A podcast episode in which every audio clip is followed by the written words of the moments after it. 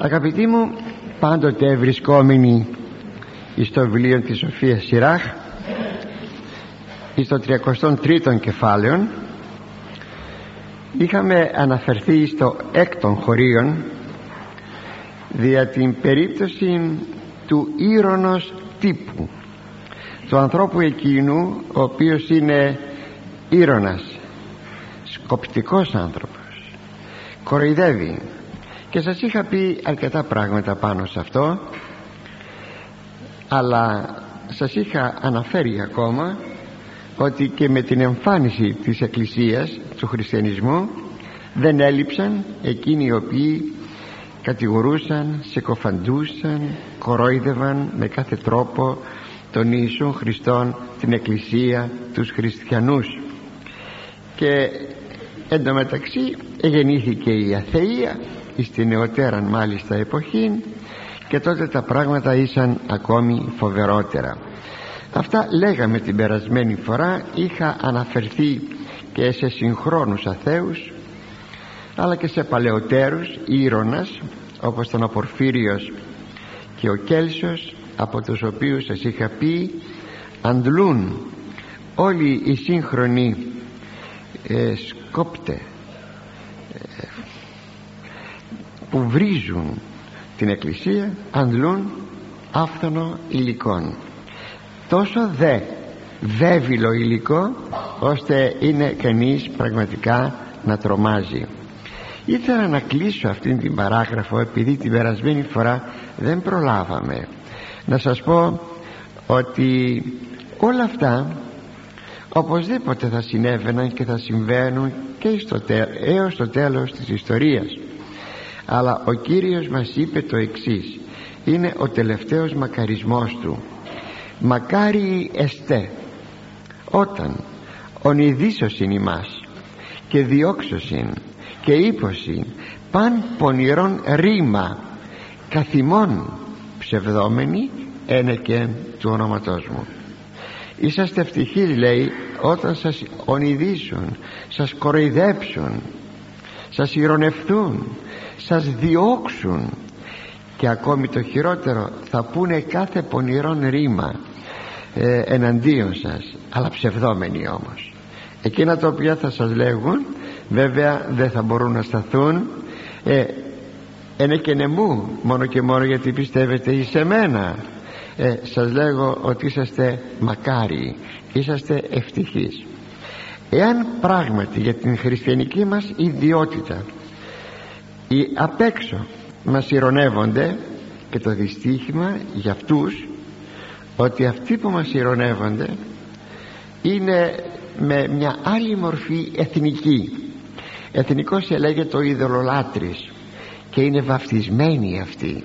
Είναι χριστιανοί βαφτισμένοι οι οποίοι όμως βρίσκονται ολότελα μέσα στον χώρο θα λέγαμε της ε, υδρολατρίας της αποστασίας της αμαρτίας εκείνο το οποίο πρώτιστα πρέπει να μας παρηγορεί εφόσον βεβαίως δεν φταίμε για εκείνα τα οποία μας λένε είναι ότι μας κοροϊδεύουν επειδή ανήκουμε στον Χριστόν.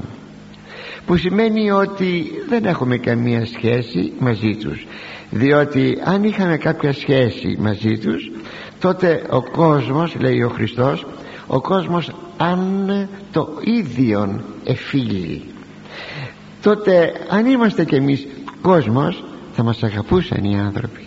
Επειδή όμως θα ανώμοιοι γι' αυτό ακριβώς το λόγο πρέπει αυτό να μας ευχαριστεί. Είναι μία πληροφορία έστω αρνητική ότι δεν ανήκουμε στον κόσμο αυτόν με την έννοια την πνευματική. Και ο Κύριος προσέθεσε σε αυτό που είπε χαίρετε και αγαλιάστε ότι ο μισθός ημών πολλής εν της ουρανής διότι ο μισθός σας είναι πολλής εις τους ουρανούς.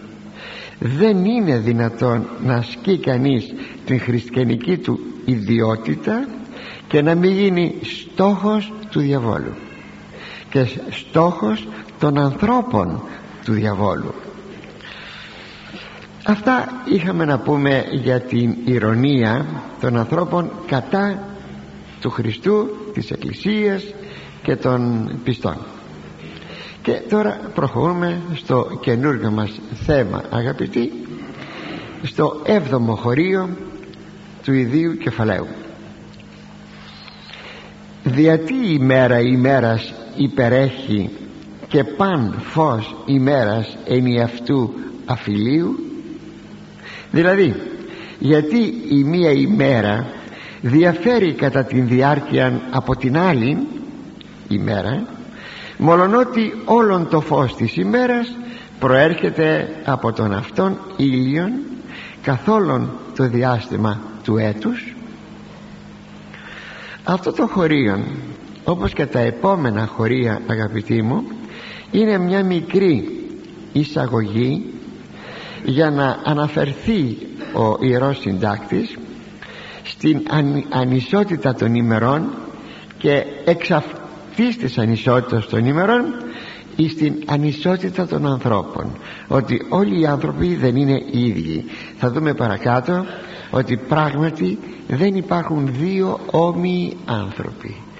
Υπάρχει αυτή η ανισότητα σε πάρα πολλά πράγματα και χωρίς να πάβουν οι άνθρωποι όμως να είναι άνθρωποι όπως ακριβώς και η ημέρα η μία διαφέρει της άλλης χωρίς να πάβει όμως να είναι η, η ίδια ημέρα με την άλλη ημέρα δηλαδή η ίδια να έχει πάλι το ηλιακό φως και το καθεξής. Αλλά και αν πάρουμε το παράδειγμα αυτό που λέει ο Ιερός Συντάκτης απομονωμένο έχει αρκετή αξία στην ανάλυση του. Προσέξατε λοιπόν να δούμε και το χωρίο χωρίς να είναι η εισαγωγή των επομένων. Πρόκειται για το μήκος μιας θερινής ημέρας σε σχέση με το μήκος μιας χειμερινής ημέρας. Ποιος δεν το ξέρει αυτό ότι οι καλοκαιριάτικες ημέρες είναι πιο μακρές από τις χειμωνιάτικες ημέρες. Βέβαια η μικρή και η μεγάλη μέρα κατά τις εποχές πάντοτε είχε παρατηρηθεί από τους ανθρώπους πάντοτε. Δεν ήταν δύσκολο να παρατηρηθεί χωρίς φυσικά να γνωρίζουν οι άνθρωποι τις κινήσεις αλλά και τις κλίσεις της γης. Διότι ο ήλιος μένει χοντρικά το λέγω ακίνητος ούτε ο ήλιος είναι ακίνητος πρέπει να σας το πω και αυτό για να ακριβολογήσουμε αλλά εντί αυτή περιπτώσει το θέμα μας ο ήλιος είναι ακίνητος και κινείται η γη. Όχι μόνο περί ε, περί των ήλιων αλλά και περί των άξονά της. Αυτό είναι πολύ γνωστό. Έτσι λοιπόν ταυτοχρόνως έχουμε τις κλίσεις της γης αυτές εδώ έτσι εις τρόπον ώστε αυτές οι κλίσεις να δίδουν τώρα το χειμώνα και το καλοκαίρι. Περί των εαυτών της έχουμε την ημέρα και τη νύχτα. Περί των ήλιων έχουμε το έτος αλλά και περί και με την κλίση περί, ε, μάλλον κινου, κινούμενος ο άξονας της δηλαδή με αυτή την κλίση όπως σας είπα φωτίζεται το βόρειο ημισφαίριο Φερρυπίν ή το νότιο ημισφαίριο και αντιστοίχως μετά έχουμε με αυτές τις κινήσεις το καλοκαίρι και το χειμώνα. Βέβαια οι, όλοι οι άνθρωποι παρετήρησαν αυτό. Δεν εγνώριζαν όμως ότι εκείνο που κινείται είναι η γη. Είναι γνωστή η ιστορία. Πίστευαν ότι ο ήλιος κινείται γύρω από το θέμα της κινήσεως του ηλίου. Έπλασαν και τους μύθους μύθους της γονιμότητος. Δεν το ξεχνάμε. Όλοι οι αρχαίοι μύθοι οι είδωλολατρικοί περί γονιμότητος αναφέρονται σε αυτό το σημείο. Είπα μύθοι. Ποιοι είναι αυτοί οι μύθοι; Ότι ο ήλιος κατερχόμενος προς το νότιο ημισφαίριο όπως βλέπουμε τα πράγματα πεθαίνει. Γιατί πεθαίνει; Διότι πεθαίνει η φύση. Έρχεται το φθινόπωρο πέφτουν τα φύλλα μετά ανυψούται ο ήλιος αν έρχεται και έτσι έπλασαν γύρω από το θέμα αυτό μία βασικοτάτη θα λέγαμε θεολογία τη λέξη θεολογία τη βάζοντας εισαγωγικών πάντα στο χώρο της ιδεολατρίας περί της γονιμότητας της γης. Όπως Φερρυπίν είναι η Περσεφόνη ε, και η Δήμητρα στην Ελλάδα είναι ο Όσυρης και η Ίσης στην Αίγυπτον και ούτω καθεξής. Όλο λοιπόν αυτό το πράγμα υφάνθηκε με το φαινόμενο των μεταβολών πάντα των εισαγωγικών των μεταβολών του ηλίου. Ξαναλέγω δεν έχει μεταβολές ο ήλιος αλλά έχει η γη μας κινουμένη περί των ήλιων και περί των αξονά της. Έτσι λοιπόν αυτά σας τα είπα τώρα λιγάκι για μια κατατόπιση και ερχόμεθα τώρα να δούμε τι θέλει να πει εδώ το χωρίο του σοφού Σιράχ οι ημέρες λέγει δεν είναι όλες ίδιες. Αλλά όχι μόνο με την έννοια ότι έχουμε μικρές ημέρες το χειμώνα και μεγάλες νύχτες. Μεγάλες ημέρες το καλοκαίρι και μικρές νύχτες. Αλλά εδώ θέλει να πει ότι ο Κύριος διαφοροποίησε τις ημέρες από πλευράς καθημερινών και εορτασίμων ημερών εκεί θέλει να φτάσει. Να πως το λέει ο δεύτερος ο επόμενος στίχος ο όγδοος. Εγνώση Κυρίου διαχωρίστησαν και ηλίωσε καιρούς και εορτάς και η απόδοση. Δια της σοφίας του Κυρίου εξεχώρισε η μία ημέρα από την άλλη. Ο Κύριος διαφοροποίησε τις εποχές και καθόρισε τις εορτές μάλιστα πράγματι ο διαχωρισμός των ημερών καθορίζει βασικά τη μέτρηση του χρόνου. Διότι αν είχαμε διαρκώς ημέρα ή διαρκώς νύχτα δεν θα μπορούσαμε να έχουμε την μέτρηση του χρόνου. Ξέρετε πόσο θεμελιώδες είναι το να μπορώ να έχω την μέτρηση του χρόνου. Το υπογραμμίζω γιατί θα δούμε ευθύς παρακάτω και την μέτρηση του χώρου και εκ της μετρήσεως του χώρου και του χρόνου έχουμε τη γέννηση της επιστήμης. Από εκεί γεννάται η επιστήμη. Από το φαινόμενο της μετρήσεως. Παν ό,τι μετρήσει ο άνθρωπος το κατέκτησε. Θα το δούμε στη συνέχεια. Μας πληροφορεί ωστόσο το βιβλίο της γενέσεως. Το, το πρώτο βιβλίο της Παλαιάς Διαθήκης τα εξής. Και είπε ο Θεός γεννηθεί σαν φωστήρες εν το στερεώματι να γίνουν με έναν υγραμμένο σαν να γίνουν φωστήρες εις το στερέωμα του ουρανού εις φαύσιν επί της γης για να φωτίζουν τη γη. Βέβαια ο ένας φωστήρας ο και μεγάλος είναι ο ήλιος. Ο δεύτερος φωστήρας ο και μικρός είναι η σελήνη. Του διαχωρίζει αναμέσων της ημέρας και αναμέσων της νυχτός για να γίνει το διαχωρισμός ημέρας και νύκτας. Και έστωσαν να σταθούν εις σημεία και εις καιρούς και εις ημέρας και εις ενιαυτούς. Αυτό που λέει σημεία, καιρούς, ημέρας και ενιαυτούς δεν είναι τίποτα άλλο παρά η μέτρηση του χρόνου. Να λέμε ότι πέρασε ένας μήνας. Η σελήνη είναι γνωστό ότι το, την πλήρη περιφορά της την έχει σε 27 ημέρες. Είναι γνωστό αυτό. Άμα διαβάσετε τη Σοφία Σολομώντας και το λέγω έτσι γιατί είναι λίγο περίεργο θα δείτε να αυτοβιογραφείτε ο Σολομών και να λέει ότι και εγώ όπως οι άλλοι άνθρωποι είμαι δεκάμινος. Έμεινα στα σπλάχνα της μάνας μου δέκα μήνες ξέρουμε όμως ότι η εγκυμοσύνη κρατάει εννέα μήνες. Πως λέει δεκάμινος; Διότι δεν παίρνει εδώ ο ιερός συγγραφεύς ο Σολομών δεν παίρνει τους ηλιακούς μήνες δηλαδή το χώρισμα του έτους σε 12 μήνες αλλά παίρνει τα σεληνια, τους ελληνιακούς μήνες πράγματι. Όταν λέμε 9 μήνες είναι επί 7 ε, συγγνώμη είναι 270 ημέρες. Πράγματι άμα πάρετε τη σελήνη 10 μήνες επί 27 είναι 270 ημέρες. Είναι το ίδιο δηλαδή. Είναι το ίδιο ακριβώς το ίδιο. Αλλά μιλάει για τον χρόνο την περίοδο της Ελλήνης και όχι του ηλίου. Συνεπώς εδώ έχουμε τη μέτρηση του χρόνου έτσι ο χρόνος μετράται όπως σας είπα πράγμα εξαιρετικά σπουδαίων. Γιατί ανοίγει ο δρόμος ανέφερα προς την επιστήμη. Παν ό,τι μετράτε κατακτάτε μην παραξενευθείτε αν κάποιοι απλοί αδελφοί ακούσουν ότι και το βάρος της γης μετρήσαμε κύριε Λέισον θα πει κανένας. Και το βάρος της γης μόνο το βάρος της γης και τόσα άλλα και τόσα άλλα. Και μετράμε και μετράμε και πόσο απέχουμε από τον ήλιο και τούτα και εκείνα και εκείνα. Πως τα μετρήσαμε; Ε, βέβαια δεν θα αναφερθούμε στις μεθόδους. Μετρήσεως το θέμα είναι μέτρησες κατέκτησες. Ε, έμενε να μετρηθεί τώρα ο χώρος η μάζα.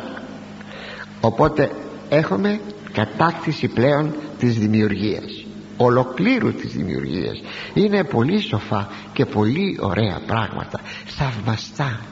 Βλέπει κανένας τον άνθρωπο έναν μικρόν δημιουργόν μετά από τον κύριον δημιουργόν επάνω στην γη. Υπάρχει όμως και ένας απότερος σκοπός στην μέτρηση αυτήν. Εμείς αναφέραμε ό,τι αναφέραμε απλωθήκαμε περισσότερο. Εδώ ο ιεροσυγγραφέας θέλει κάπου να τονίσει το θέμα του. Ότι η διαφοροποίηση των ημερών καθορίζει τις εορτές και τις εργάσιμες ημέρες. Πρέπει να ξεχωρίζουμε πότε είναι αργία εορτή και πότε είναι καθημερινή εργάσιμη ημέρα. Γι' αυτό μας σημειώνει εδώ το βιβλίο της γενέσεως πάλι στο δεύτερο κεφάλαιο τα εξής. Και ευλόγησε ο Θεός την ημέραν την εβδόμην και υγείασεν αυτήν τι θα πει υγείασεν την αγίασε. Τι θα πει αυτό την ξεχώρισε. Το αγιάζω σημαίνει πολλά πράγματα εμπροκειμένου σημαίνει ξεχωρίζω την ξεχώρισε την εβδόμην ημέρα ότι εν αυτή κατέπαυσεν από πάντων των έργων αυτού ον ήρξατο ο Θεός ποιήσε. Διότι κατά αυτήν την ημέρα εσταμάτησε ο Θεός πλέον να δημιουργεί. Προσέξτε εδώ μιλάμε για μία ε, διατύπωση κατά τα ανθρώπινα μέτρα. Αναμφισβήτητα κατά τα ανθρώπινα μέτρα διότι ο Θεός δεν έκανε τη δημιουργία του σε έξι ημέρες και την εβδόμη αναπάβεται αυτό είναι σας είπα στα μέτρα της ανθρωπίνης κατανοήσεως. Αν και υπάρχει μια θεωρία επιστημονική θεωρία που ξέρετε τι λέγει θα σας εκπλήξει ότι το σύμπαν έγινε εν στιγμή χρόνου δεν μπορούμε τίποτα να καταλάβουμε από αυτό γιατί δεν μπορούμε να καταλάβουμε διότι ο Θεός όπως λέγει η Σολομονή πω πω μια γυναίκα το είπε αυτό ούτε ο Πλάτων το είπε ούτε ο Αριστοτέλης το είπε ούτε κανένα σοφός της Ανατολής το είπε μια γυναίκα το είπε άσημος η μητέρα των, των επτά Μακαβαίων. Παιδί μου λέει στο τελευταίο της παιδί μη ξεχνάς μη με προσβάλλεις τα αδέρφια σου μαρτύρησαν. Ήταν τότε ο αντίοχος ο επιφανής. Και εσύ μη φοβηθείς τον θάνατον. Μη ξεχνάς ότι ο Θεός εκ του μηδενός επίησε τον κόσμο. Ξέρετε ότι ο ε, Αριστοτέλης οι Λατίνοι οι φιλόσοφοι όποιος όποιος όποιος τι έλεγαν; Εκ του μηδενός μηδέν η έννοια του μηδενός δεν είναι κατανοητή. Δεν μπορεί να είναι κατανοητή. Σημειώσατε ότι εκεί όποιος σπουδάζει αυτό θα το έχει καταλάβει ότι αποτελεί το όριο της ανθρωπίνης διανοήσεως. Το, το μηδέν δεν κατανοείται. Δεν κατανοείται. Έτσι λοιπόν για να μιλήσει η Αγία Γραφή ανθρώπινα και ε, με δημόδι τρόπον. Απλά. Λέει αυτό. Ο Θεός εργάστηκε έξι ημέρες δεν είναι παρά έξι μεγάλες περίοδοι και την εβδόμη ημέρα λέει την εβδόμη περίοδο ο Θεός αναπαύεται. Βέβαια να έρθουμε στα δεδομένα της γραφής η εβδόμη περίοδος δεν είναι παρά αυτή την οποία διεργόμεθα αν το θέλετε έτσι. Έκανε ε, καταρχάς ε, τον κόσμο το φως το πρώτο πράγμα είναι το φως. Το φως. Ακούστε τη Δετάρτη μέρα έκανε τον ήλιο. Τον ήλιο. Μπα είπανε πολλοί ορθολογιστές εδώ τον πιάσαμε το Μωυσή. Πως είναι δυνατόν το φως να γίνει την πρώτη ημέρα και την τετάρτη ημέρα να έχουμε το φως τον ήλιο αγαπητοί μου ο ήλιος δεν είναι το φως ο ήλιος είναι φορέας του φωτός. Το ξέρετε. Μάλιστα στον αιώνα μας το βρήκαν αυτό και διατυπώθη θαυμάσια. Έχω ένα βιβλιαράκι ενός Γάλλου είναι του Κουρντό. Θαυμάσιο βιβλιαράκι.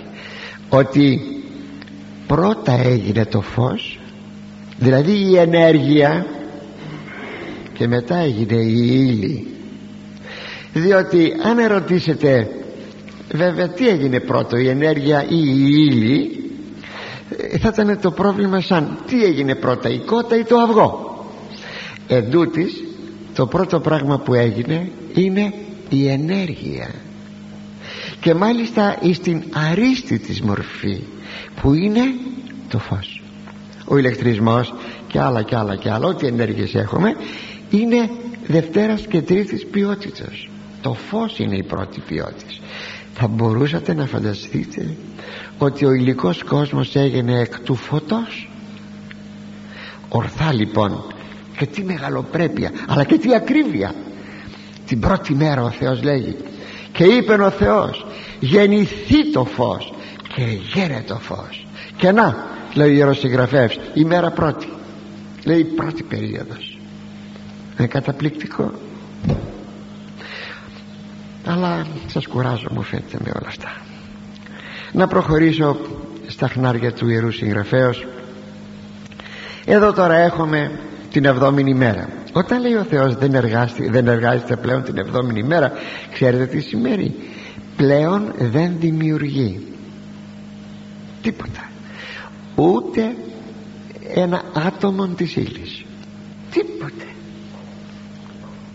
Υπάρχει εγώ τώρα σας βάζω ερωτηματικά. Η άποψη. Ο Θεός δημιουργεί κάθε ψυχή ανθρώπου; Υπάρχει μια θεωρία ναι. Μια άλλη θεωρία όχι. Και αν ο Θεός δημιουργεί την κάθε ψυχή τότε αφού έπαυσε να δημιουργεί πως γίνεται αυτό;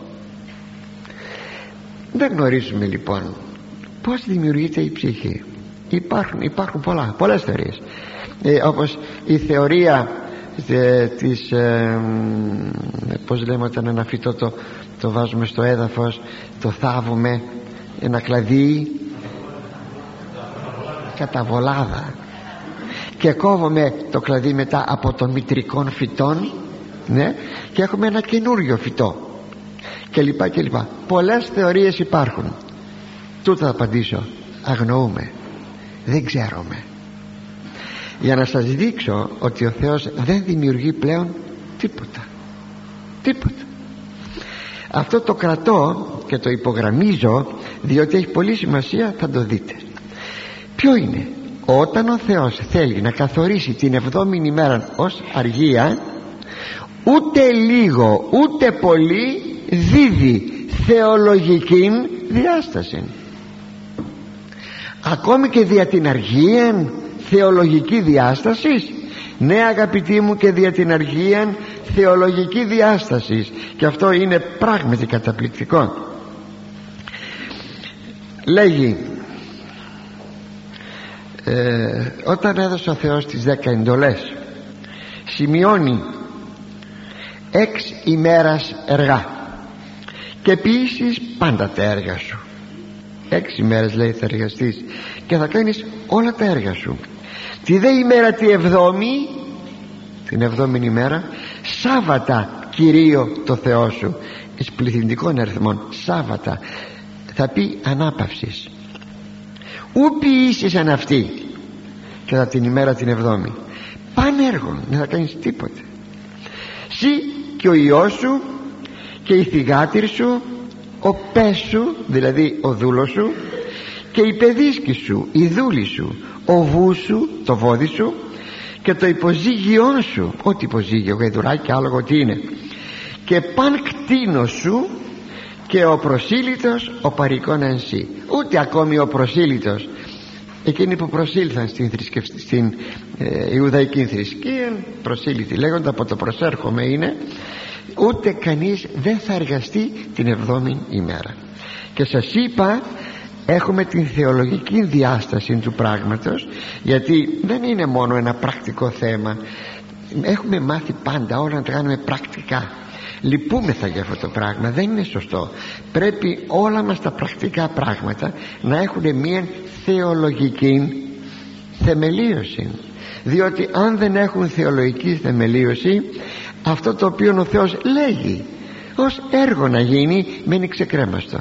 Δεν αιτιολογείται δηλαδή. Είναι εν γάρ εξ ημέρες επίησεν Κύριος των ουρανών και την γη λέει στο βιβλίο τώρα της εξόδου και την θάλασσαν και πάντα τα εναυτής και κατέπαυσαν τη ημέρα τη εβδόμη. Δια τούτο ευλόγησε Κύριος την ημέρα την εβδόμη και υγείασεν αυτήν βλέπουμε λοιπόν αγαπητοί εδώ πέρα τη θεολογία να είναι πάντοτε ο οδηγός της πράξεως. Δεν θα εργαστείτε την εβδόμη ημέρα επειδή και εγώ δεν εργάζομαι την εβδόμη ημέρα αλλά βλέπετε πάντοτε μια κουβέντα ή μια άλλη κουβέντα. Και είπαμε ότι η εβδόμη ημέρα ως προς την δημιουργία τώρα είναι από τότε που έγινε ο άνθρωπος μέχρι σήμερα. Θέλετε πέντε χιλιάδες χρόνια. Θέλετε δέκα χιλιάδες χρόνια. Θέλετε δεκαπέντε χιλιάδες χρόνια. Θέλετε μερικά εκατομμύρια χρόνια. Όπως θέλουν ε, οι εξελικτικοί να θέλουν μεγάλο χρονικό διάστημα γιατί αλλιώτικα τη θεωρία τους δεν μπορούν να την αιτιολογήσουν. Αλλά η ζωή του ανθρώπου και αποδεικνύεται και επιστημονικός ότι η ζωή του ανθρώπου δεν είναι παραπάνω από 15 με 20 χιλιάδες χρόνια. Σημειώσατε έτσι αυτό. Από τα ε, στρώματα της γης από από ε, τέλος πάντων να μην πολύ πράγμα δεν είναι όσο νομίζουν κάποια εκατομμύρια χρόνια. Γιατί απλούστατα ο άνθρωπος δεν είναι προϊόν εξελίξεως. Σας είπα η θεωρία της εξελίξεως θέλει εκατομμύρια χρόνια για να μπορεί να σταθεί. Δεν είναι. Συνεπώς η ζωή πρέπει να είναι γύρω στα 15 το πολύ βαριά βαριά να είναι 20.000 χρόνια επάνω στη γη. Ο δε κατακλυσμός έγινε και αυτός μέσα στην πρώτη ε, στα πρώτα 10.000 χρόνια.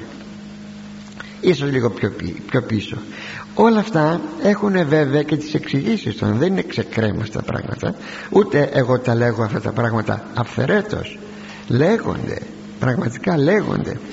Ωστόσο η εβδόμη ημέρα είναι από τη στιγμή που ο άνθρωπος δημιουργήθηκε και τοποθετήθηκε μέσα στον παράδεισο αρχίζει η εβδόμη ημέρα. Τώρα είμεθα μέσα στην εβδόμη ημέρα όταν θα τελειώσει αυτός ο κόσμος θα τελειώσει η εβδόμη ημέρα.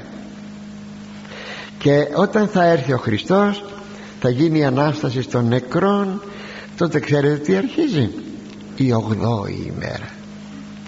Όλοι οι εκκλησιαστικοί πατέρες αναφέρονται στην ογδόη ημέρα.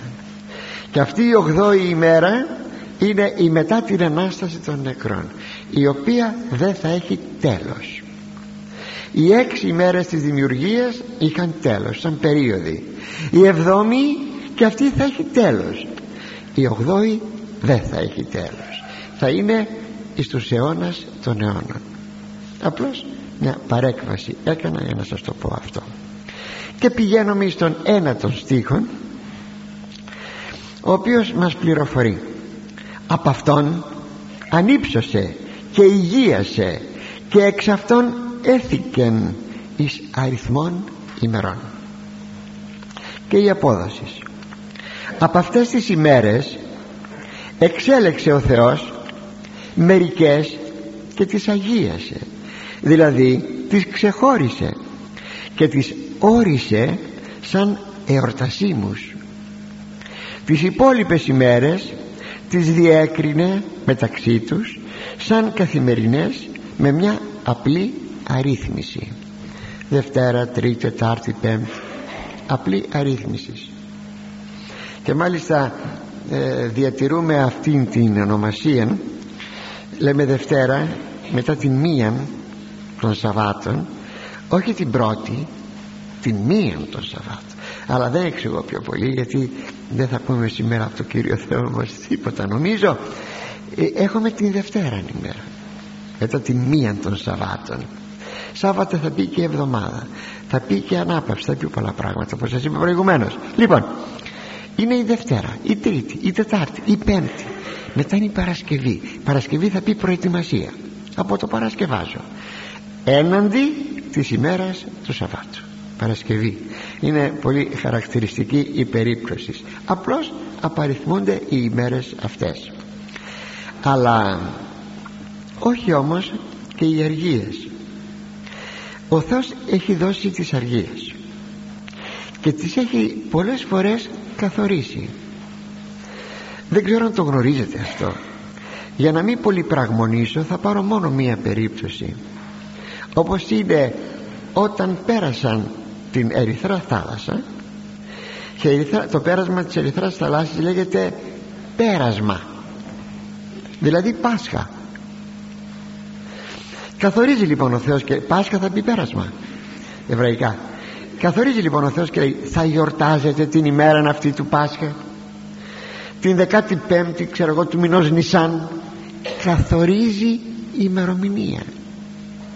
Όπως αν το ξέρετε η 1η Σεπτεμβρίου είναι η ημέρα που ξεκίνησε η δημιουργία ή καλύτερα που εσταμάτησε ο κατακλυσμός ή καλύτερα που ο Νόε βγήκε έξω από την Κιβωτό γι' αυτό και λέγεται η 1η Σεπτεμβρίου πρωτοχρονιά εκκλησιαστική και ούτω καθεξής και ούτω καθεξής.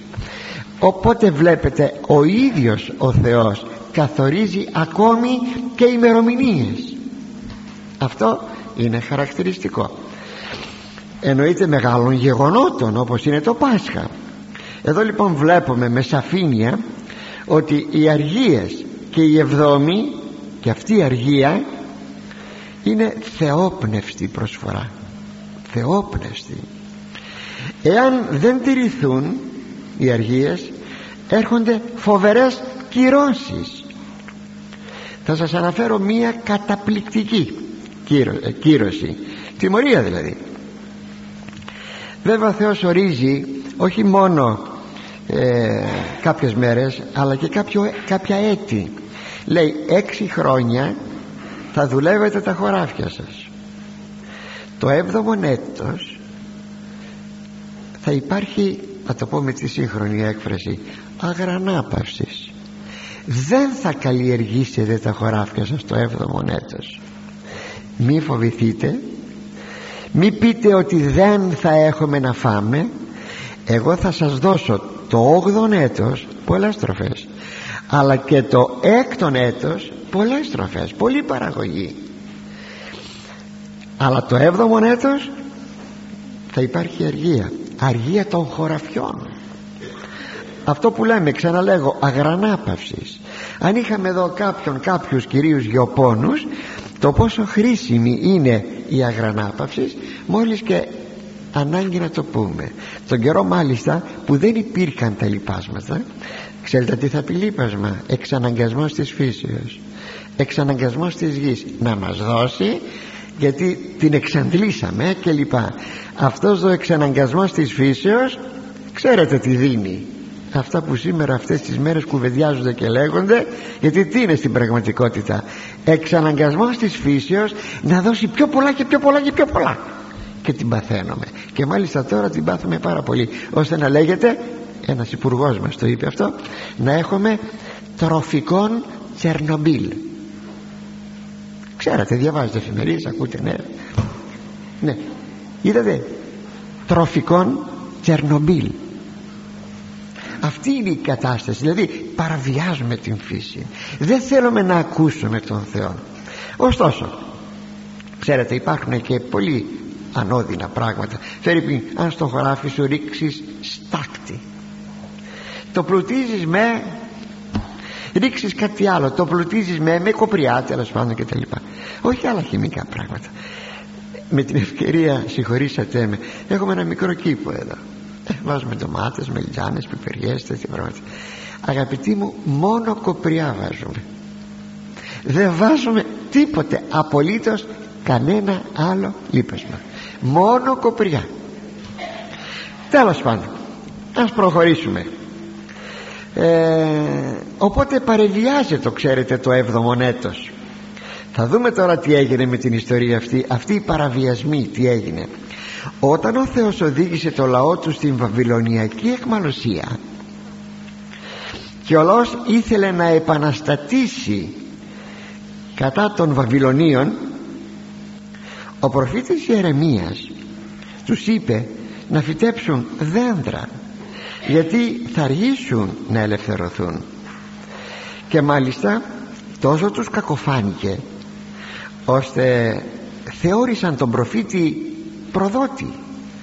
Και απεπειράθησαν να τον λιθοβολήσουν τον προφήτη Ιερεμία. Και εξηγεί ο προφήτης ότι θα είναι τόσος ο καιρός της εχμαλωσίας των όσος το άθροισμα των αργιών μέσα σε χίλια χρόνια που αθέτησαν την εντολή του Θεού για την αργία το φαντάζεστε; Από τον 15ο αιώνα π.Χ. μέχρι τον 5ο αιώνα π.Χ. πάλι είναι κάπου περίπου χίλια χρόνια αθέτησαν την εντολή της αργίας ε λοιπόν είπε ο Θεός θα καθίσετε στην Βαβυλωνιακή εχμαλωσία σας 70 χρόνια ακούστε για να ξεκουραστούν τα χωράφια σας πω πω πω περιέχει δε και ηρωνία έτσι περιέχει και ηρωνία διότι εδώ ε, θα λέγαμε ότι 70 χρόνια χρειαζόμεθα για να ξεκουραστούν τα χωράφια μας. Εσείς είχατε την πλονεξία να εργάζεστε και το 7ο έτος και το Ιωβιλέον που είναι το πεντηκοστό. Δεν σας το είπα αυτό αλλά και τι να σας πρωτοπώ. Το θέμα είναι οι αργίες.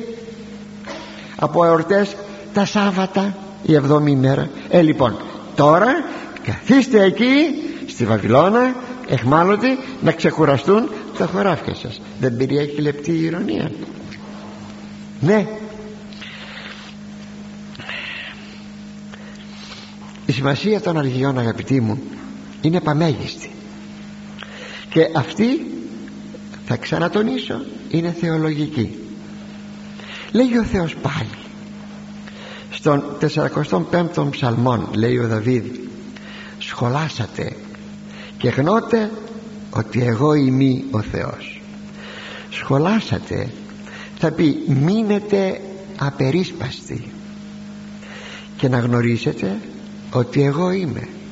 Δηλαδή τι θα κάνουμε την εβδόμηνη μέρα; Θα γνωρίσουμε τον Θεό με την αργία μας θα γνωρίσουμε τον Θεό.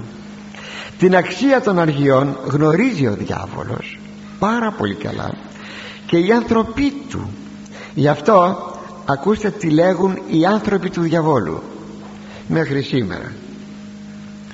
Που είναι οι άνθρωποι του διαβόλου λέγονται στο βιβλίο της Σοφίας Σολομώντος ημερής αυτού δηλαδή η μερίδα του διαβόλου είναι οι διαβολάνθρωποι. Εκείνοι οι οποίοι με κάθε τρόπο προσπαθούν να καταργήσουν ό,τι λέει ο Θεός. Ακούστε λοιπόν τι λένε. Το λέει ο ψαλμοδός στον 73ο ψαλμόν δεύτε και καταπαύσομεν πάσας θα σε ορτάς του Θεού από της γης. Ελάτε να σταματήσουμε λέει όλες τις εορτές του Θεού που τελούνται πάνω στην γη. Αυτό δεν είναι μόνο δια την περίπτωση του Θεού. Εκείνο το ε, που λέγει ο Θεός σχολάσατε και γνώτε ότι εγώ είμαι ο Θεός εξυπηρετούνται και άλλοι σκοποί. Φερρυπίν εάν καταργήσουμε αγαπητοί μου τις εθνικές γιορτές και τις επαιτίους πέστε μου πού θα βρεθούμε; Δηλαδή ιστορικές επέτειοι πού θα βρεθούμε; Λέμε τόσα χρόνια από τότε. Λέμε 25 Μαρτίου 1821 λέμε 28 Οκτωβρίου 1940 εάν τα ξεχάσουμε αυτά όλοι θα μείνουν ανιστόρητοι παρακάτω. Η εορτή έχει, είναι οροθέσια ιστορικά οροθέσια παμεγίστης αξίας και σημασίας. Έτσι λοιπόν πολλοί άνθρωποι εχθροί του Θεού και εχθροί του έθνους θέλουν να σταματούν τις γιορτές τόσο να μην λατρεύεται ο Θεός όσο και να μην έχουμε αντίληψη της ιστορίας μας. Έχει κανείς αντίληψη γι' αυτό; Και προχωρούμε. Η πρώτη αργία που είναι μπροστά μας είναι η αργία της Κυριακής. Έχει δε η Κυριακή και πρόσθετον χαρακτήρα αργίας σαν ημέρα της Αναστάσεως του Χριστού ε, που γιορτάζουμε την Κυριακή. Όχι σαν εβδόμη μόνον ημέρα αλλά και σαν ημέρα της Αναστάσεως του Χριστού.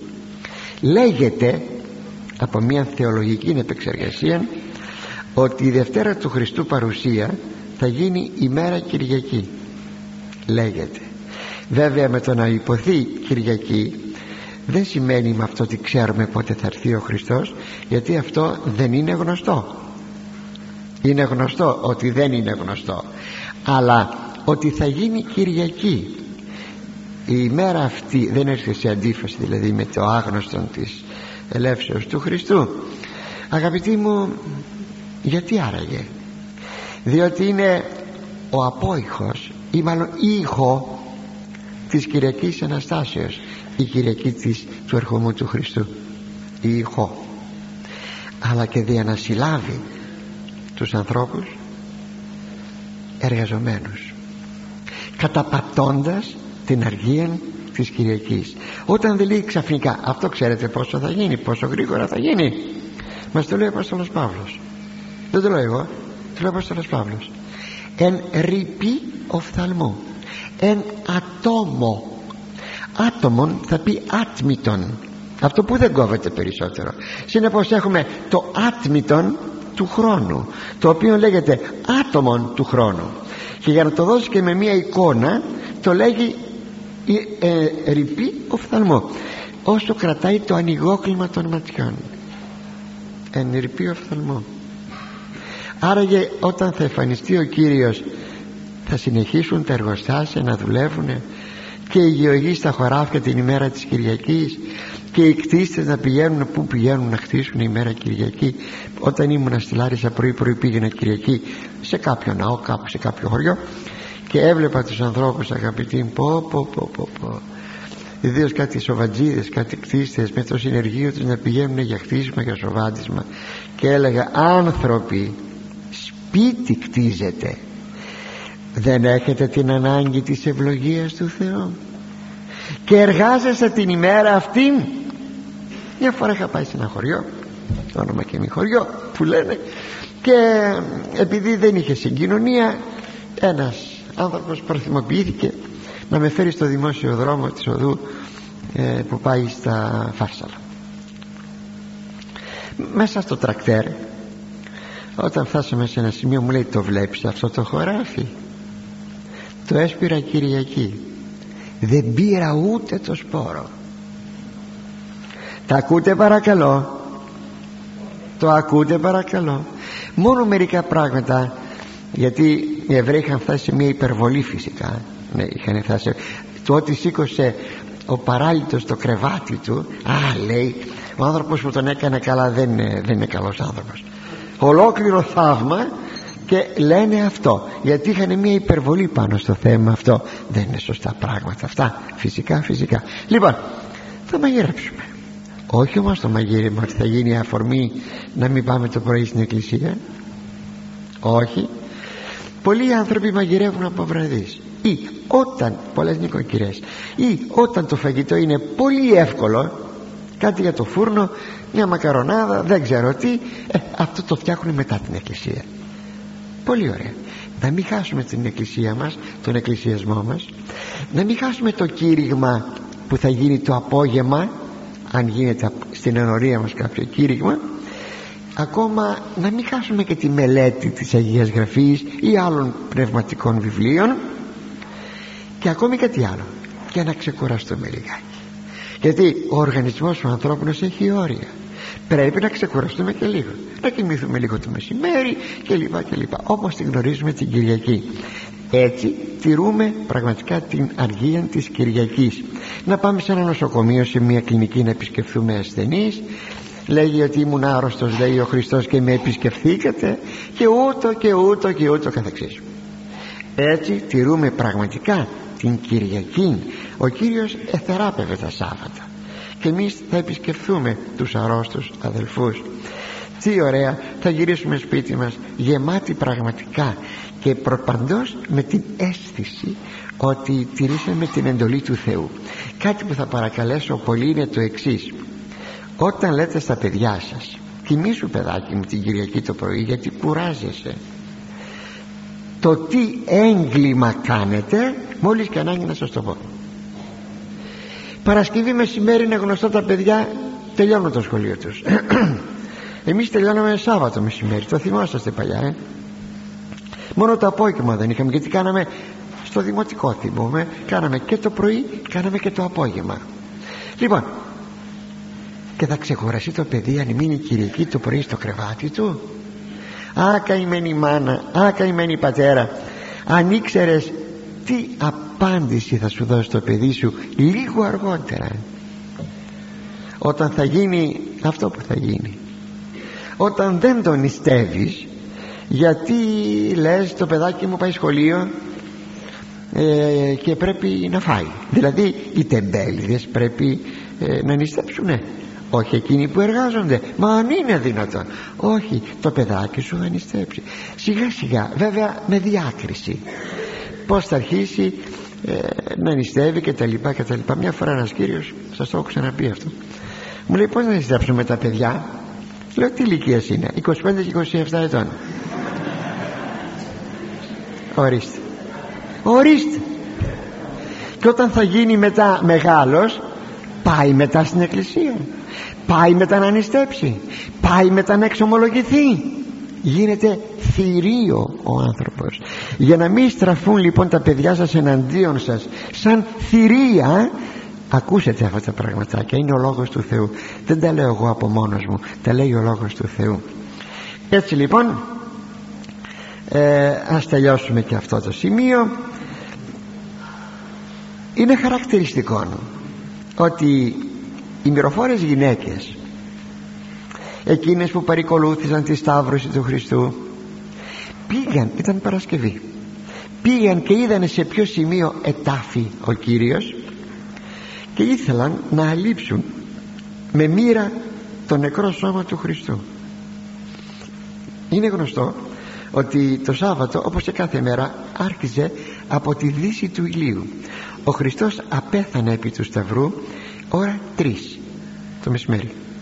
Ώρα ενάτη και είδαν που κατατίθεται και έσπευσαν γρήγορα γρήγορα πρώτη, γρήγορα πρώτης δύσεως του ηλίου να αγοράσουν αρώματα από τα καταστήματα διότι τα καταστήματα θα έκλειναν μετά δια την αργία του Σαββάτου. Ακούστε τι γράφει παρακαλώ ο Λουκάς. Είναι εντυπωσιακό.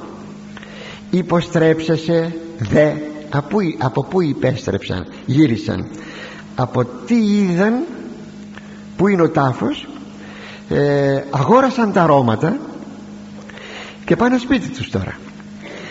Ετοίμασαν αρώματα και μοίρα έκαναν μία μίξη και το μεν Σάββατον ησύχασαν κατά την εντολή. Δηλαδή δεν εργάστηκαν το Σάββατο ησύχασαν διότι αυτό έλεγε η εντολή και όμως τα μοίρα αυτά ήταν για το Χριστό. Πω πω πω. Βλέπετε αν τηρούμε πραγματικά τις εντολές του Θεού πόσο αγαθά πράγματα έχουμε. Και προχωρούμε αγαπητοί στα ελάχιστα λεφτά που μας μένουν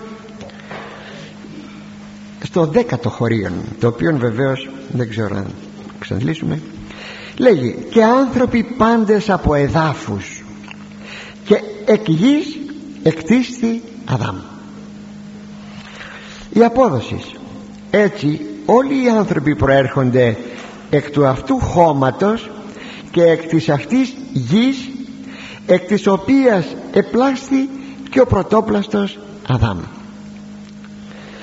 Προηγούμενος μίλησε ο Ιερός Συγγραφεύς για την διαφοροποίηση του χρόνου και των ημερών. Τώρα εδώ ε, γιατί κάποιες μέρες είπαμε είναι αργίες κάποιες μέρες είναι εργάσιμες. Αυτή η διαφοροποίηση γιατί αυτό είναι το κύριο θέμα του Ιερού Συντάκτου υπάρχει και στους ανθρώπους. Αυτό θα μας πει. Παρότι όλοι οι άνθρωποι που έρχονται από τα υλικά της δημιουργίας και έχουν κοινό πρόγονο τον Αδάμ που και αυτό σε πλάστη από τα ίδια υλικά της δημιουργίας πριν όμως μπούμε στο κύριο θέμα μας θα ήθελα να κάνω μια, ένα παρενθετικό λόγο είναι το εξής. Πολλοί άνθρωποι με κάποια απλότητα ε, δεν μπορούν να πιστέψουν ότι ο άνθρωπος επλάστη από το χώμα. Τη λέξη χώμα τη βάζω εντός εισαγωγικών και όμως είναι πάρα πολύ απλό αγαπητοί. Όταν λέει πήρε ο Θεός χώμα και έπλασε τον άνθρωπο τον Αδάμ θα ήθελε να πει ότι περιέχει το ανθρώπινο σώμα ό,τι περιέχει δημιουργία. Δηλαδή ασβέστιος, σίδηρος, χαλκός και τα λοιπά και τα λοιπά άνθρακα και τα λοιπά και τα λοιπά. Δηλαδή και ο άνθρωπος για να συντηρηθεί στη ζωή του παίρνει τα υλικά αυτά από την, ε, από τη φύση. Λέμε, λέει ο γιατρός σας λείπει ασβέστιο και κάνεις ενέσεις ασβεστίου ή τρως τρόφιμα με ασβέστιο σου λείπει σίδηρος κοινότατο αυτό. Παίρνεις λοιπόν τροφές οι οποίες περιέχουν σίδηρο και το καθεξής. Η φακή λέει το σπανάκι ξέρω εγώ λένε λένε ότι έχει σίδηρο τρώγει αυτά. Να λοιπόν τι είναι ο άνθρωπος. Από τη γη. Από τη γη. Μόνο που ο άνθρωπος είναι ζώσα ύλη αυτό το μυστήριο της επιστήμης το οποίο ακόμη δεν το έχει λύσει. Δεν ξέρω αν θα το λύσει. Άλλο η νεκρά ύλη και άλλο είναι η ζώσα ύλη αυτό που λέμε χημεία ανόργανος χημεία οργανική. Λατινικά ο άνθρωπος λέγεται homo δηλαδή χωματένιος. Η λέξη ουσιαστικά είναι ελληνική. Εν τούτης έχουμε διαφοροποίηση των ανθρώπων και αυτό φαίνεται από τους τρεις επομένους στίχους που πρώτα ο Θεός θα δούμε την ερχομένη Τρίτη